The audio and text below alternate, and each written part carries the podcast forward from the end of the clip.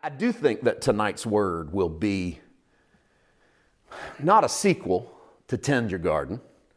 You remember that message we did last month um, that we've already put up and has gotten some really positive response from people who are being prompted by the Spirit to tend their own garden, but who are also being prompted by the Spirit to get back into a garden.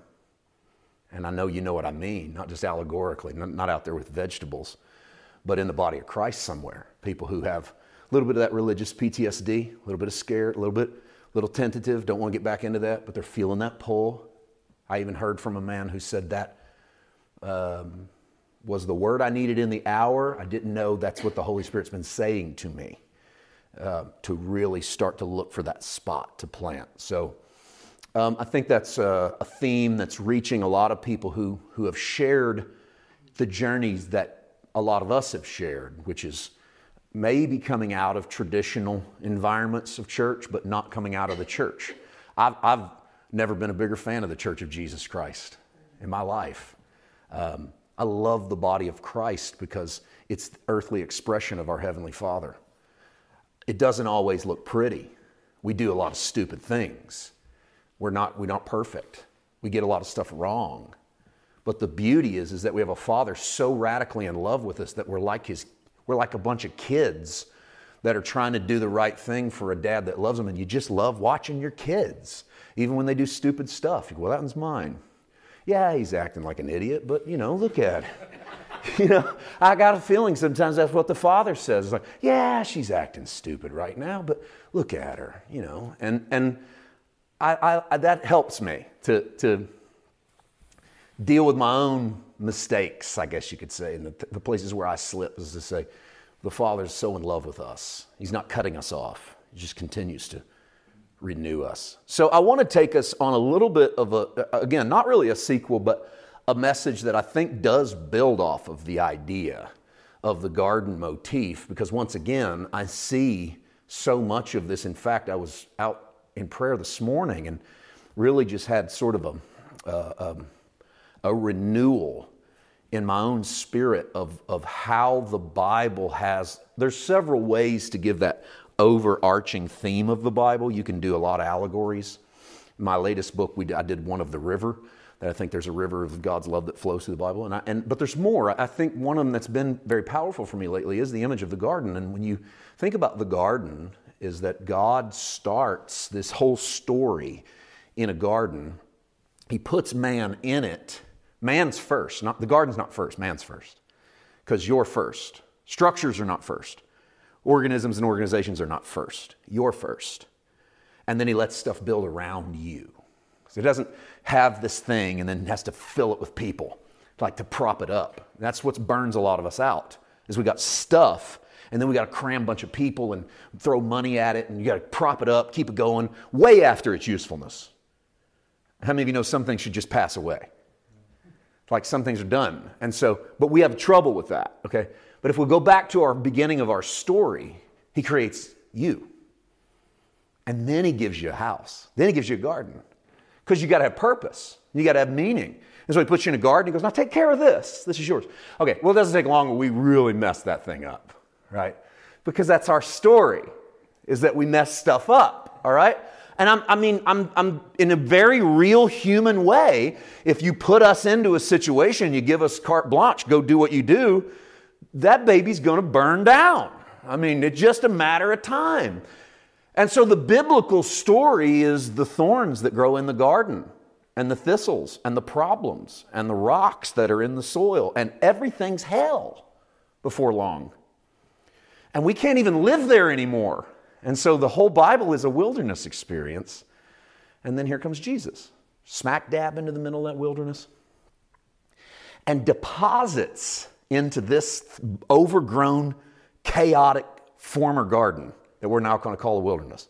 He deposits his Father.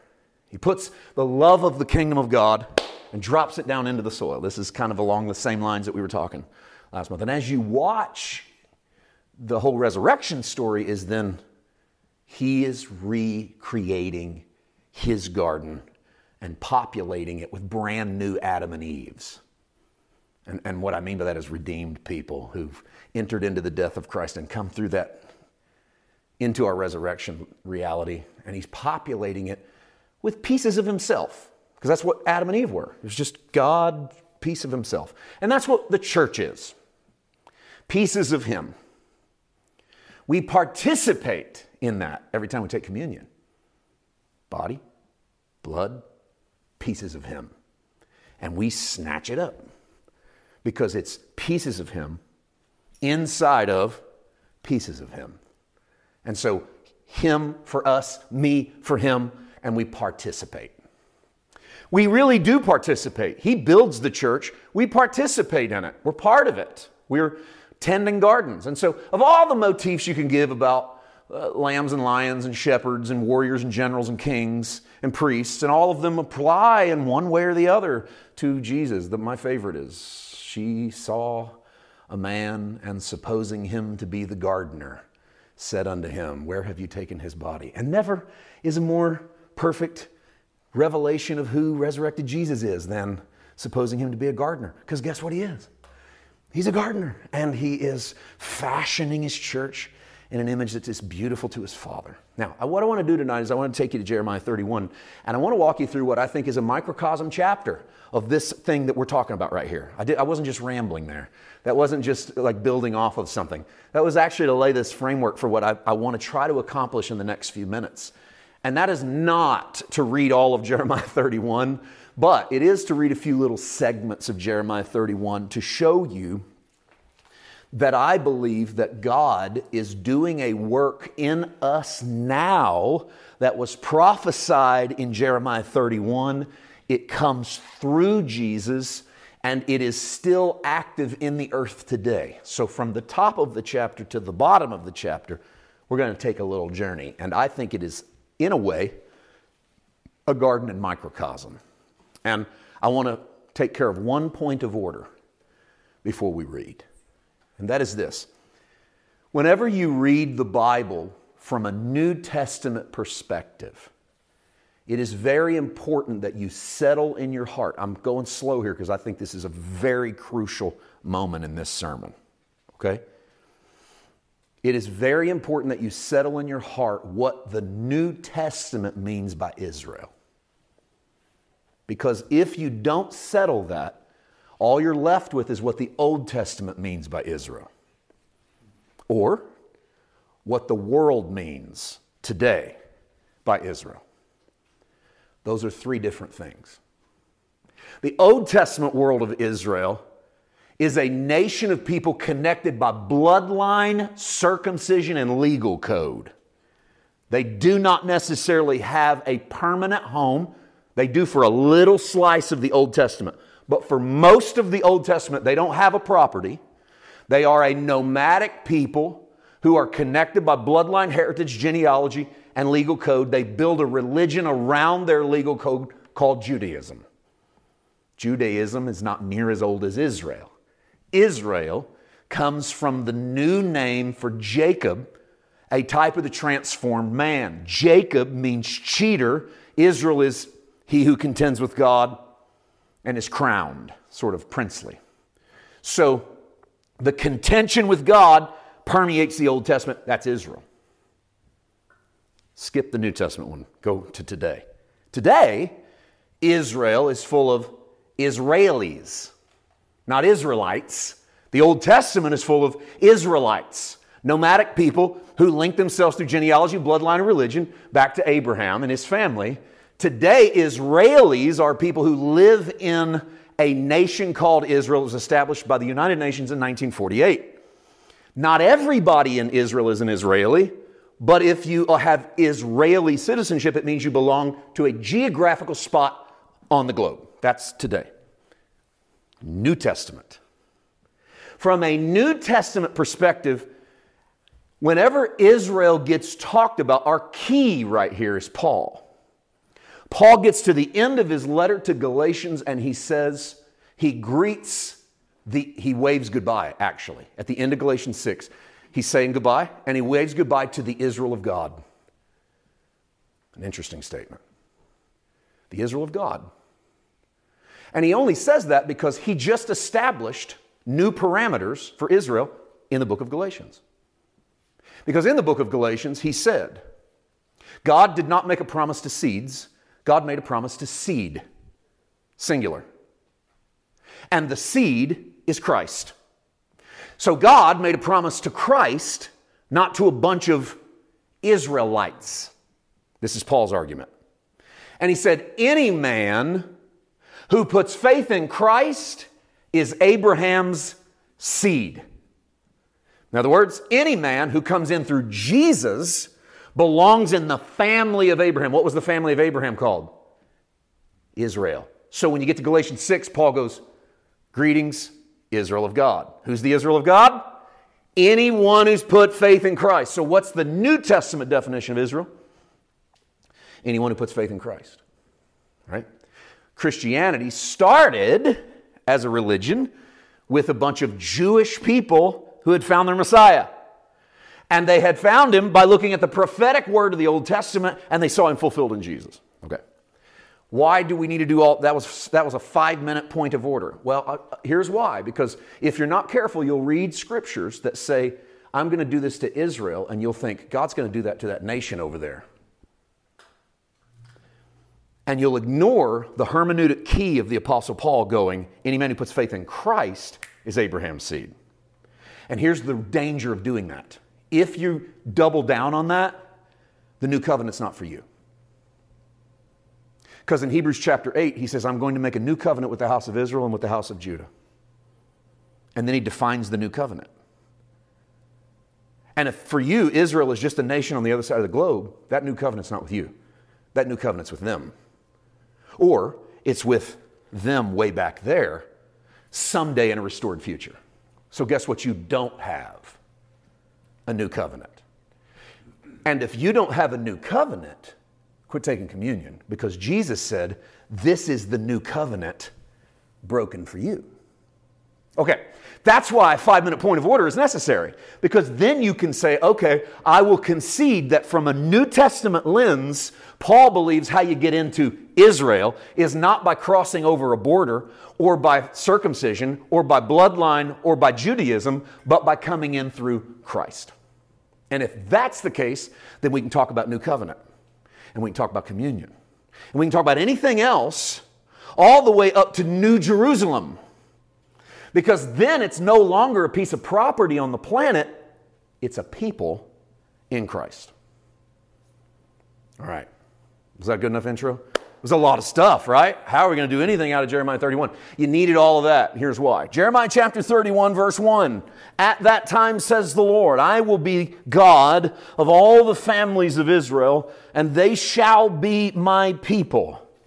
Thus says the Lord. The people who survived the sword found grace in the wilderness when Israel sought for rest.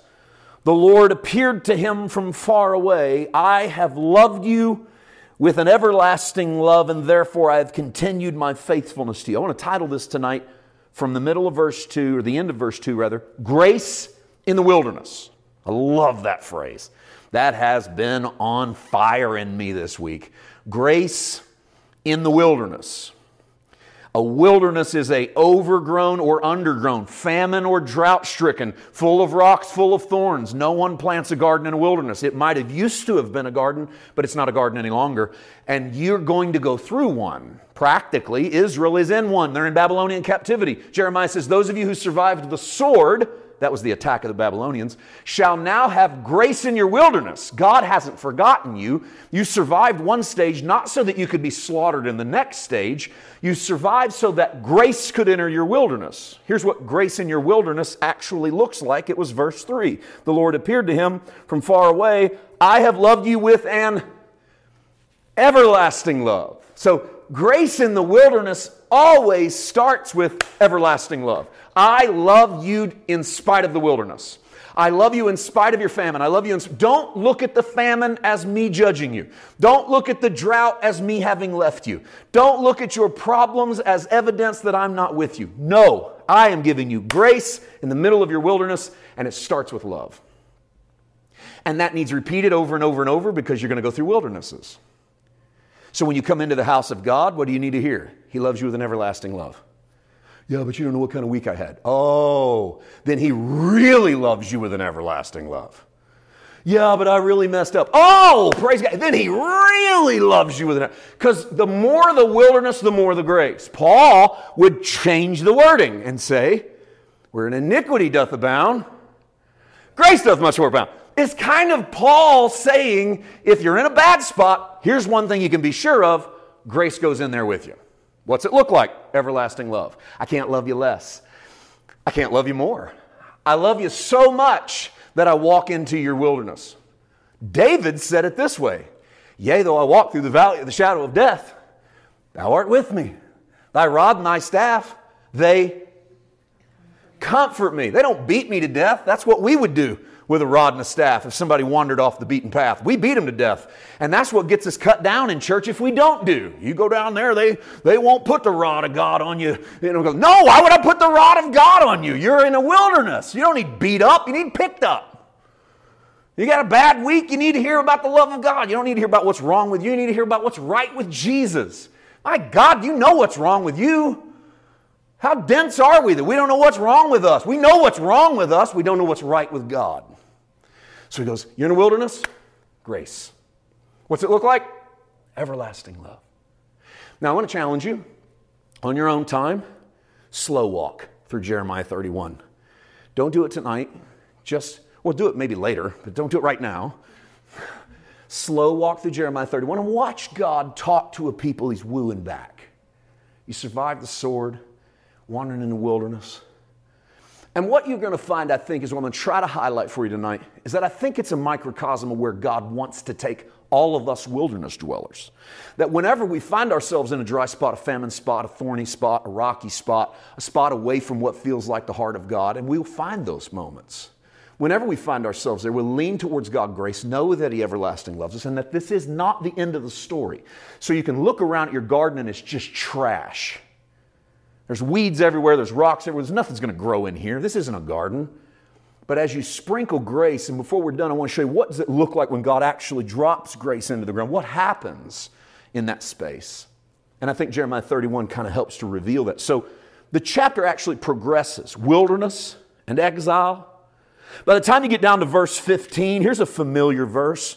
Thus says the Lord, a voice is heard in Ramah lamentation and bitter weeping. Rachel is weeping for her children. She refuses to be comforted for her children because they're no more. And in case you're wondering where you might have heard that, this is a text that gets replayed in the Gospels. The book of Matthew starts to tell you the genealogy of Jesus and tells you the slaughter of the innocents, where King Herod goes to Bethlehem and kills all the baby boys aged two and under. Remember this story a repeat of the Moses executions when Moses floats down the river in an ark of bulrushes and Pharaoh kills all the baby boys to try to kill the Redeemer. This is the attack of darkness against God's redemptive plan. So try to stop the Redeemer. You can't stop the Redeemer. And so Herod repeats that and tries to kill all the baby boys. And the Bible says that Rachel mourns for her children. When the writer, when Matthew writes that, he's just picking you, he's putting the audience into Jeremiah 31. Matthew's picking his audience up and dropping them into a prophetic chapter of how God transforms wildernesses. He does that on purpose so that the audience that knows their Old Testament will go, even though Herod's trying to kill the babies, this can't be the end of the story. Because in the text where Rachel was weeping over her children, God had deposited grace into the wilderness. So whatever Herod's trying to do, God's a step ahead of him. I love moments like that. It's where you know the author is pulling old material back or taking new material and dropping it in and going, watch how God fulfills this. So as the chapter progresses, we here's Jesus. The weeping at Ramah is the birth of Christ. It's Christ in the middle of a wilderness. It's God steps into your terrible wilderness, your thorn laden garden, full of rocks, no good produce, and God deposits himself in it in the form of Christ. Grace in your wilderness. Jesus is grace in our wilderness. And from there, we get down to verse 27. Again, look at all the individual verses on your time, but I want to show you the highlights The days are surely coming, says the Lord, when I will sow. I don't know what all your translations. I'm reading NRSV tonight. Does everybody have something close to sow? S O W right there? Whatever translation you're using? Okay, good. Good. Because it nails the heartbeat of this. What, what's sowing mean? Planting. Okay, here's, here's, here's our wilderness. Here's our Jesus. What's God going to do? The time's going to come when I'm going to plant, I'm going to sow the house of Israel and the house of Judah with the seed of humans and the seed of animals. That's an odd statement. Ezekiel uses something very similar at one of his blessing prayers. And he, he tells Israel that God's going to sow enough animals in them so they'll have stuff to eat, that God's going to actually bring animals. So, this is kind of Isaiah's way of saying God is going to bless you with all the sustenance you need in this moment, in this place. And just as I've watched over them to pluck up and break down, to overthrow, destroy, and bring evil, so I will watch over them to build and to plant, says the Lord. I know I'm moving slowly, but I just want you to catch these. God says, I've watched over them through all of this stuff. But what I'm going to reveal myself to them as is a builder and a planter. I'm stepping into their wilderness. I'm depositing grace so that I can build and plant something with the people of God. 29. And in those days they shall no longer say, The parents have eaten sour grapes and the children's teeth are set on edge, but all shall die for their own sins. The teeth of everyone who eats sour grapes shall be set on edge. And this is an old proverb. Here's Isaiah and Ezekiel agreeing again. Ezekiel uses the same story. There was an old proverb in Israel that said, the children, if the children eat sour grapes, if the fathers eat sour grapes, sorry, their sons' teeth hurt. He's like, sting something, imagine tasting something sour and you're, you get that, ugh, you know, that burn in the back of your jaw or whatever. Or if you don't like sour, you just spit it out, right? Okay, imagine that you eat it and your kid's mouth hurts. Okay, that's just a meta, that's an allegory for you do something affects your next generation. Now, Israel was living under that. That was their idea of sin and God. Their idea was if Larry does something wrong, John and Jeremy's going to pay the price. And that God's going to do it to John and Jeremy as a way of motivating Larry to clean up his act. Why? Because we don't want bad stuff happening to our kids. So they developed this idea that what God will do to keep you in line is threaten your kids through your sin. By the way, that's not what God's wanting to do at all. That's this revelation. But our ideas of God and who God is are sometimes two disparate things. Let me say that again. I hope you realize this. Our idea of God and what God actually is are oftentimes two entirely different things. If you don't believe that, Look at Jesus. Show us the Father. How long do I got to be with you before you realize if you've seen me, you've seen the Father? Well, we aren't picking up on it. That's not the God we think you are. Well, that's on you. I'm the way, I'm the truth, I'm the life. No man's going to find the Father if they don't find him through me. So that's Jesus talking. Go. Your ideas of the Father and who the Father is, two totally disparate ideas. So Israel has this idea if we do something wrong, God's going to punish our kids. And God steps in and goes, The days are coming. I'm going to sow myself into Israel so much that they're going to realize that they are not responsible for the sins of other people. All right? This is a big step up, by the way, in theology. We're not all the way there yet. I told you this is a progression. Gardens don't grow overnight, right? We just now, we had grace in our wilderness. Jesus come along. Now we're sowing. One of the first things that's going to happen when this seed hits the ground is I'm going to start getting rid of bad ideas. Some of your ideas about my father. Thorns, I'm going to yank those things up. Stony ground, we're going to clear the path. It's slow, but we're going to clear that path. And then what? Verse 31 The days are surely coming, says the Lord, when I will make a new covenant with the house of Israel and the house of Judah. It will not be like the covenant I made with their ancestors, and I took them by the hand to bring them up out of the land of covenant uh, of Egypt, sorry, a covenant that they broke, though I was their husband, says the Lord. They cheated on me, I didn't cheat on them. I was the husband, they weren't they didn't do very good as a wife. This is the covenant that I will make with the house of Israel after those days, says the Lord. I will put my law within them, I will write it on their hearts, I'll be their God, they'll be my people. No longer shall they teach one another or say to each other, Know the Lord, for they shall all know me from the least to the greatest. I will forgive their iniquity. I will remember their sin no more. Does this look familiar? This ought to look super familiar. This is Hebrews 8, man. Hebrews chapter 8, the author of Hebrews goes, Okay, as Jeremiah wrote, there's a day coming when he's going to give a new covenant. And then the author of Hebrews is bold enough to say, You're in it. And the old one is passing away and the new one is going to be all that's left. And then he, he, he you talk about double down. He goes there's no more sacrifice for sin. Christ died for all sins once for all because the blood of bulls and goats wasn't working but the blood of jesus works for all time. That's the whole message of hebrews. Do you know why i spent five minutes at the beginning of this message trying to get you to identify israel from a new covenant perspective new testament perspective because if you don't do that What's your covenant? Well, we don't have one. We don't need one. We're outside of that. You've been sown into by Jesus. Christ alive in you, the mystery, Paul said, that has been concealed until now. Christ in you, the hope of glory. He said, Who's it revealed to us by? Through the Gentiles. He goes, Jesus is living in Gentiles. If Christ is living in Gentiles, then the new covenant is part of our existence part of our experience. Okay, so what's happened? Grace in the wilderness. What's it look like? Rachel's crying. Why is she crying? Because here's Jesus. What's Jesus come along to do? I'm going to change your ideas about my father. Stop, stop coming up with your stupid little uh, allegories. You, you do this, your kids suffer. He goes, get rid of those. Those days are gone. We're going to pull those weeds out of the garden. He goes, not only am I going to plant something there, I'm going to put you into a new covenant a new covenant because I'm going to rebuild. We're going to do something. And that leads us to this. And guys, all of that was for this. Because this is the end of Jeremiah 31, verse 38.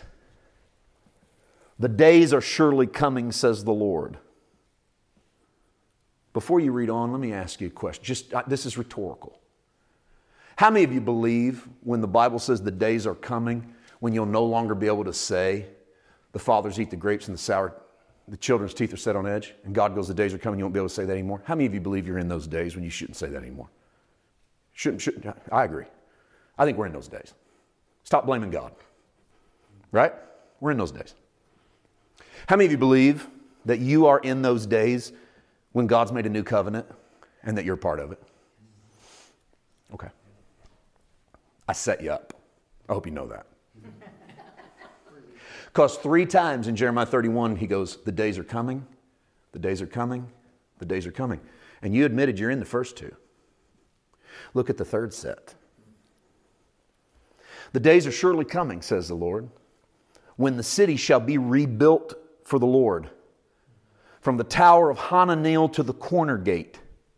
And the measuring line shall go out farther, straight to the hill Gareb, and shall then turn to Goah, the whole valley of the dead bodies and the ashes, and all the fields as far as the Wadi Kidron, to the corner of the horse gate toward the east, shall be sacred to the Lord. It shall never again be uprooted or overthrown. I was just in Israel in March. I stood at the edge of the old city wall on what was the old western side of the city of Jerusalem and shaped like an L. The city is here, and shaped like an L is a valley that runs about halfway down the western side of Jerusalem and takes a sharp turn and then runs all along the south side of Jerusalem. And when it gets to the far southeast corner of Jerusalem, it hits the, the, the Wadi Kidron, the creek that runs through Kidron, and then it opens up into what's called the Kidron Valley on the eastern side of Jerusalem. And on the other side of the Kidron Valley is the Garden of Gethsemane, and right up the road is Bethany. And that L shaped valley that runs all along the western and southern side of Jerusalem, all the way from the time of David, all the way up through the time of Christ, was uninhabited and uninhabitable. Because in the Old Testament it was called the Vale of Hinnom, the Valley of Hinnom. And in the New Testament, it was called Gehenna. And in about the 17th century, when we started translating the Bible from Greek to English, we borrowed a word from the Norse, the Norway gods and started calling it hell. And by the Middle Ages, we transposed onto that four letter word a lot of stuff that we borrowed from Dante's Inferno and the circles of hell and all of the things that have now become the motif. But in the time of Christ, it was a valley called Gehenna. And in Gehenna, they buried the bodies of those who had no family to bury them inside the walls. They also buried the bodies of strangers and the poor, those who no one could claim. And the Valley of Hinnom was also the trash dump of first century Jerusalem. And in that dump, the fire would burn day and night. The flames would never go out. And the worms would eat the bodies of the dead and of the refuge and the waste to the point that the phrase, the fire never dies and the worm dieth not, became synonymous with the valley of Gehenna or the vale of Hinnom. I want to reread for you verse 40. The whole valley of the dead bodies and the ashes, and all the fields as far as the Wadi or the river Kidron, to the corner of the horse gate toward the east, shall be sacred to the Lord. It shall never again be uprooted or overthrown. There is no more wasteland in Christ. And Jeremiah grabs the thing that he knows everybody will find familiar that stinking, burning, smoking trash heap outside the walls of the old city. And he goes, The day is coming. The day is surely coming when the Lord will rebuild a city, a glorious city. And He won't just stop at the edge of the old walls, He'll clean out the place of the dead. He'll clean out the trash. He'll clear the rocks. You'll never be able to uproot His garden. He uses the phrase uproot. Whatever he sowed back in 27, you can't pull out of the ground by the time you get to the end of the chapter. Jeremiah 31 is the rebuilding of a glorious garden. It's Eden reimagined.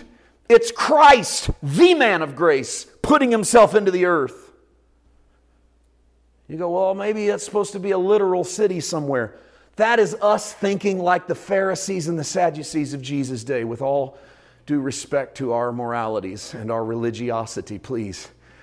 In John 2, Jesus is staring at the temple and he says, Tear this down, and in three days I'll rebuild it.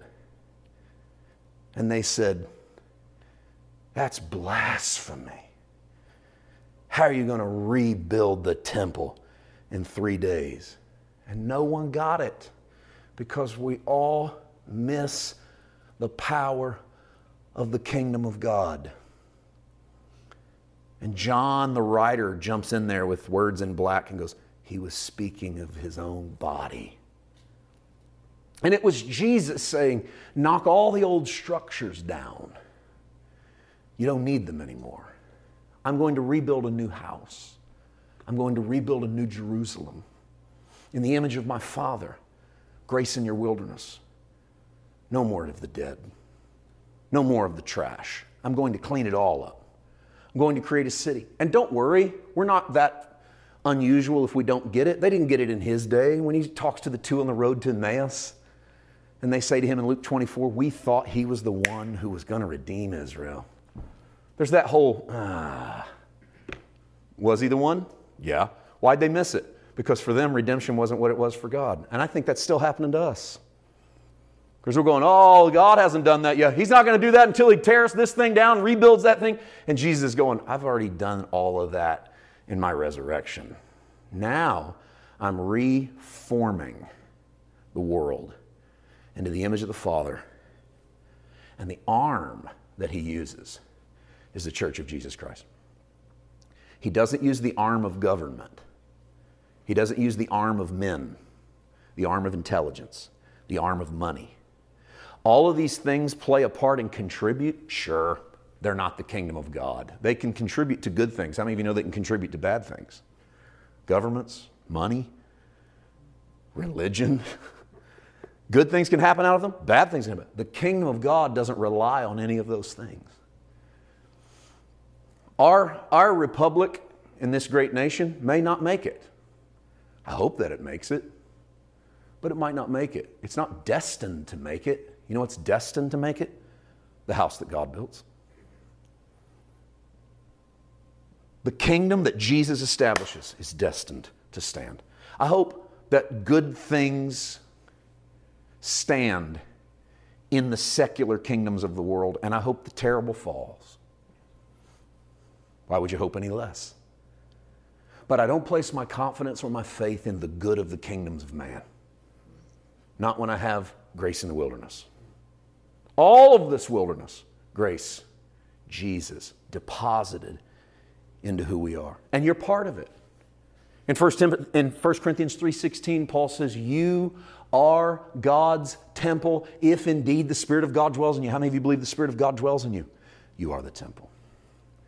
God is not dissatisfied with you, can't wait to move you out so he can build a new temple. He's already got a temple. Jesus has been building his church for 2,000 years. Is he doing a good job? I wouldn't dare say no either. We don't do a good job sometimes. He's doing a great job. we mess it up a lot of times. He's doing a spectacular job building his church. In 1 Peter chapter 2, verses 4 and 5, Peter said, You are living stones being built up into a spiritual house. What was he talking about?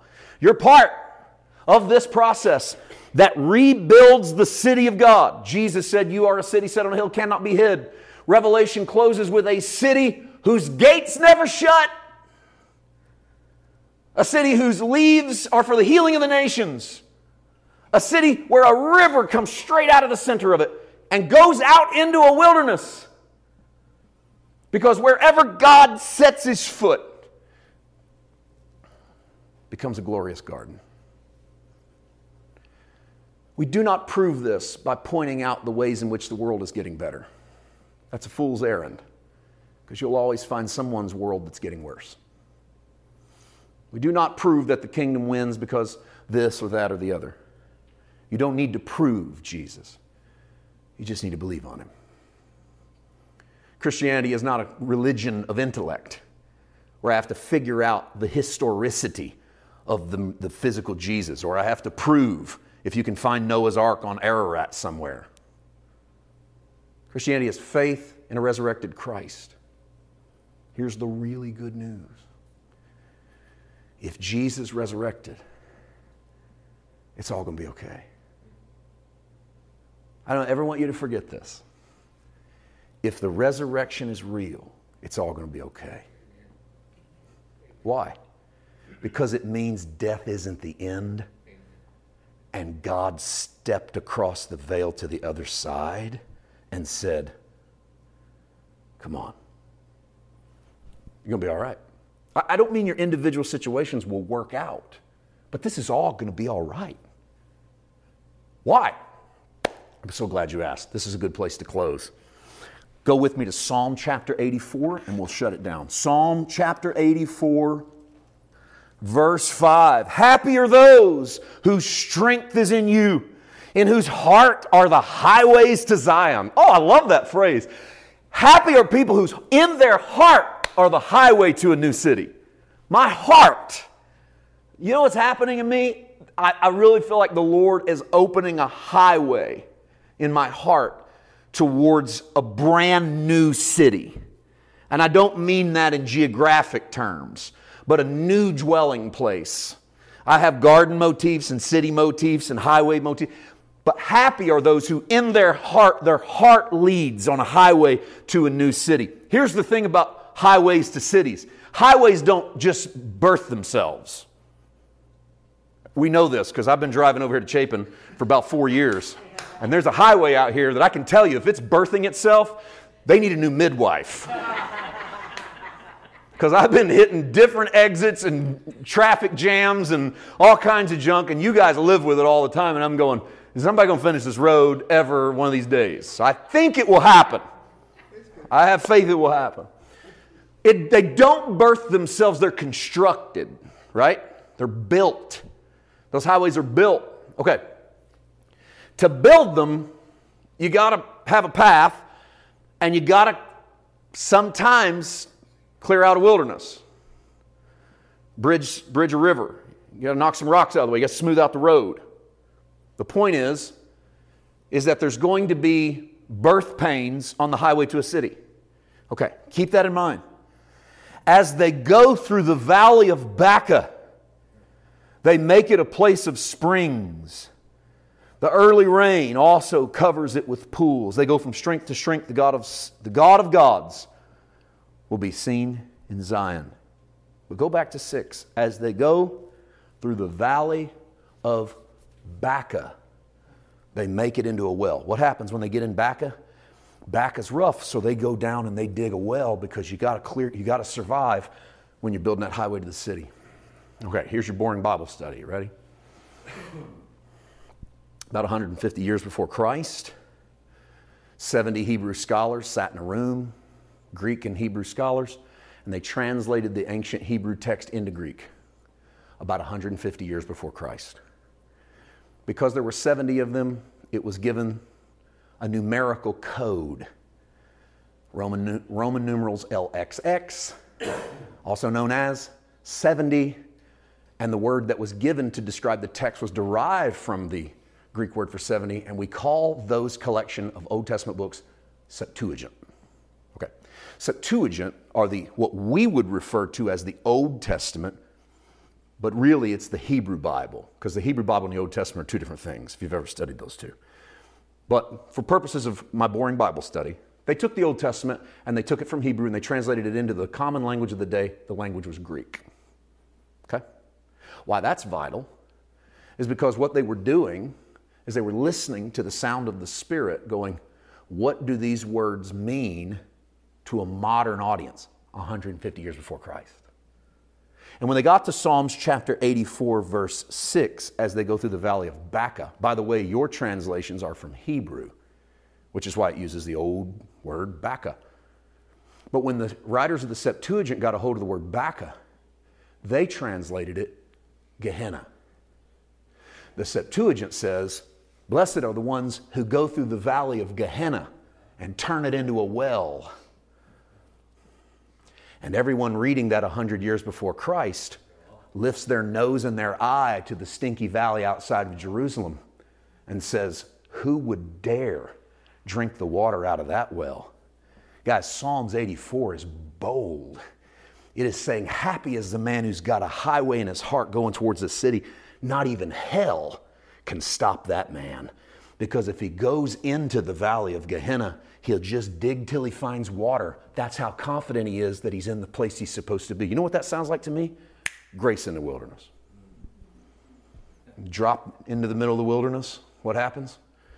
We're going to dig right here. Something's coming out of this. Now, I don't know about you, but that whole thing, that just excites my soul.